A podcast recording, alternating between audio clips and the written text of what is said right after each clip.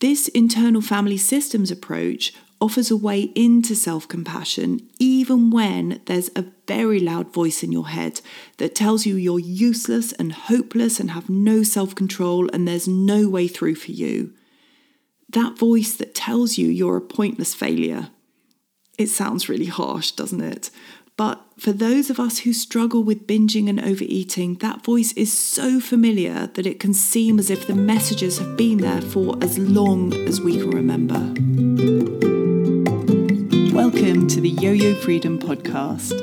This is the place to learn actionable step by step tools and strategies to help you stop binging or overeating and start feeling relaxed and confident around food so that you can show up for your life on your terms.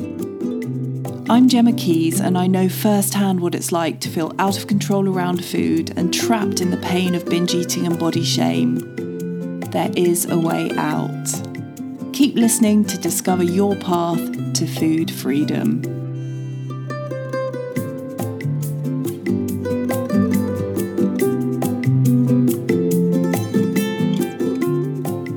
Hello and welcome. We are continuing to talk about urges to eat urges that are that full on drive to get out and get the food right away that you'll be oh so familiar with if binge eating or overeating is a challenge for you. Yes, urges can be scary, they can be unpredictable, intense, and also you can feel totally out of control. And also, if you don't know how to cope with them, they can have the power to throw you completely off balance, to derail your efforts to eat in a way that you know supports you, and to really bring you down by leading you to grab foods that leave you feeling wiped out and all round terrible, both in yourself and about yourself. Ugh. It doesn't sound great so far, does it? But that's what these episodes are about finding a way through urges so that they become way less of an issue. In episode 8, you learned about the first tool that will help you cope with and get through an urge. You heard the first steps to feel an urge in your body and to move from resistance or trying to ignore it, which only acts to ramp up the intensity of that urge, to experience it until it's passed all the way through you and dissipated. In this episode, episode 9, I'm going to let you into a tool that you can use in so many areas of your life, including with urges, and also that is especially helpful if you have a tendency to beat yourself up over your eating, to come down hard on yourself, and to just feel bombarded by all that super mean negative self talk. The good news is that no matter how strong or overpowering the urge, there is a way through. And the more urges you explore in the ways I'm sharing, the less power they hold over you. And even their physiological intensity actually reduces over time. More about that in episode 10. You might find you prefer one tool over another, and that's absolutely fine. Go with it. This whole podcast is about finding the way through binge eating and overeating that is most effective for you. And that means adopting techniques that help and dropping any that don't feel right for you or don't resonate. So, I wonder if this story strikes a chord. As you listen, just notice anything that comes up for you, any feelings and any shifts in your reaction or in your perspective. If you think back, can you remember that kid at school? The one who was a bit too cool for school, really. Maybe 15 or 16 years old, he's edgy, he seems a bit standoffish and perhaps sort of condescending. Maybe it's because of that constant cross between a slightly mocking half smile and a snarl that seems to stay right there on his face. He likes to drink and smoke, he wears a lot of black, I mean, he carries off a leather jacket as if he was born to wear it. This guy can fix you with such a withering look that you want to curl up and die inside. You feel so inconsequential and kind of foolish. And the harder you try to be laid back and cool, the more ridiculous you end up acting in front of him. He's the strong, silent, withdrawn type who can't really be bothered to talk to anyone. It's as if he won't sink to their level. So he's kind of intimidating, unknown, unpredictable. You often come away from being with him feeling silly or irrelevant, especially when you've been at the wrong end of a cutting remark or a joke. You're wary of him, and probably most adults have labelled him a troublemaker too. Can you feel that discomfort? Your suspicion and wanting to keep your distance, and at the same time, secretly wanting his approval. There's something about him that's mysterious and you're a little bit drawn to, but he's mostly risky and you don't want to get hurt or certainly not look stupid.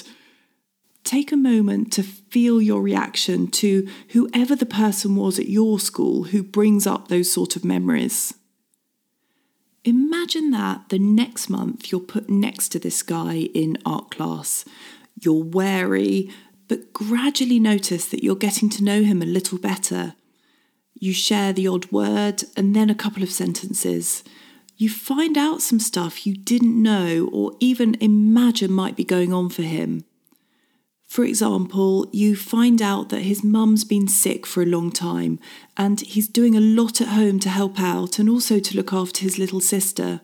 He finds school tough. As well as the stresses of academic learning, the teachers always seem to assume the worst and he ends up getting more detentions and exclusions than the other kids. Because of the extra responsibilities at home, he doesn't get much downtime. He makes a joke about it, but you can tell he doesn't feel as if anyone really gets him. So he has a constant sense of not quite fitting in and, and also of being an outsider. Maybe on hearing that, you're starting to feel a little differently toward him. He's slightly less scary and unknown. If he'll let you, you'd like to find out more about him. Perhaps you notice your antagonism toward him begin to soften as he opens up just a little. Gradually, you feel more confident to start the odd conversation with him. No expectation, just a gesture and an offer to see what might come up. As he begins to trust you more, he tells you that watching and not saying much feels safer than putting himself out in the world. He expects people to assume negative stuff about him. Life can feel a bit heavy for him sometimes, and having a drink takes the edge off. It offers a moment to relax and maybe even to smile, a moment to lighten the load and forget his other responsibilities.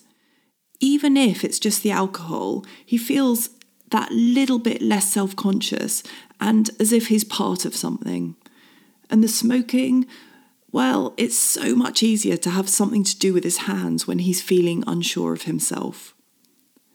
As you hear more about this kid, do you notice any more shifts in your feelings toward him?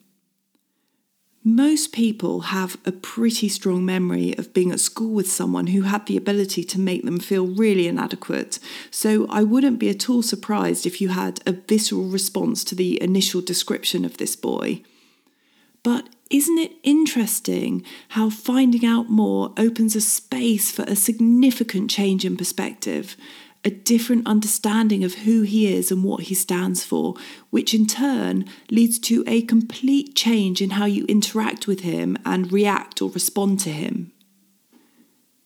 It's this very same approach that can really, really help you get close to urges, to understand them way better, to reduce your fear of them, and so to de escalate their intensity. And it's also an approach that's backed by rigorous and ongoing research. The Internal Family Systems Model, or IFS for short, is radically transforming how we relate to many behaviours, including those that might be considered compulsive or addictive, like binge eating. The steps you're going to hear about in this episode are grounded in IFS, and I'm just letting you know that so that you can remind yourself of the science behind this technique because it might seem a little unfamiliar at first and something you're not used to, but it's thoroughly researched and peer reviewed, and if you stick with it, it's powerful enough to help you transform your eating. So let's get into the tool, the second tool to help you cope with and navigate those urges to binge or overeat. As we've already discussed, urges can be intimidating and scary, a bit like that edgy kid at school. The following technique offers a way to connect with an urge so that you can understand it much better, a way to gain insight into why an urge is there, and to ramp down your fear of it and resistance to it. Just reducing that resistance can in itself ease the intensity of an urge you'll discover how to slow things down and get beneath the surface desire to cram the double tube of Oreos in your mouth inside a three minute window until your head's aching so much you have to go and sleep it off. And you'll find out why the urge is there and how it's almost certainly trying to do its best for you, as counterintuitive as that can seem. How it's trying to help you out in some way. Understanding the true intentions behind an urge can completely change how you relate to it and what you do next, just like it did with the young man in the example. This can even allow you to find some compassion for the part of you that's so desperate to eat. And that really is mind blowing I know I'd heard so much about self compassion and being kind to myself and accepting myself just as I was, and I thought it was all baloney, to be honest, or something I had to force or pretend I was feeling. It seemed so completely unattainable and really just a superficial act, especially when it came to food and binging. This internal family systems approach offers a way into self compassion, even when there's a very loud voice in your head that tells you you're useless and hopeless and have no self control and there's no way through for you. That voice that tells you you're a pointless failure. It sounds really harsh, doesn't it? But for those of us who struggle with binging and overeating, that voice is so familiar that it can seem as if the messages have been there for as long as we can remember. Just one caveat you need to give this a go to really feel the power in it for yourself. I encourage you and invite you not just to listen, but to try it out and simply see what you notice. And there's no need to note it all down. You can download your own step by step guide if you go to the show notes for this episode at yoyofreedom.com forward slash nine. So here's what to do as we go through the process, you can think back to the last time you felt an urge to eat and apply what you're hearing to that time. In fact, it's important to remember that using this approach after an urge can be just as impactful as using it when you're experiencing an urge. Or, if you're feeling an urge right now, tune into that.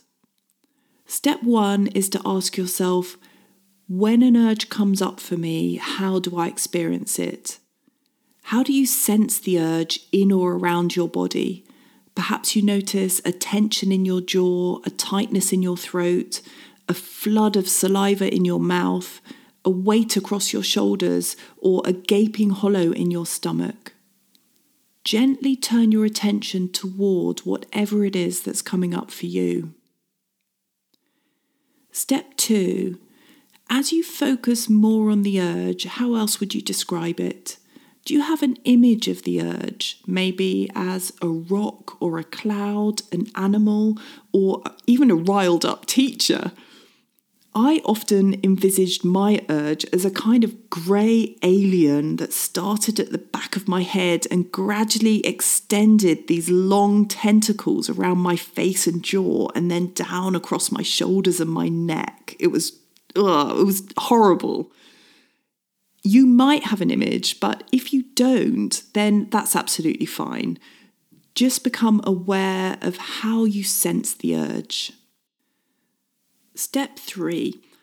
As you become more familiar with how the urge shows up for you, find out what else there is to understand about it. You can do this by directing questions straight to the urge and simply open the space to see what comes up in response. If that sounds a bit strange, just give it a go and see what happens. Here are some questions you can ask Why are you here right now? What do you want for me? What do you want me to do? Or maybe, what do you want me not to do? Is there a job you do for me?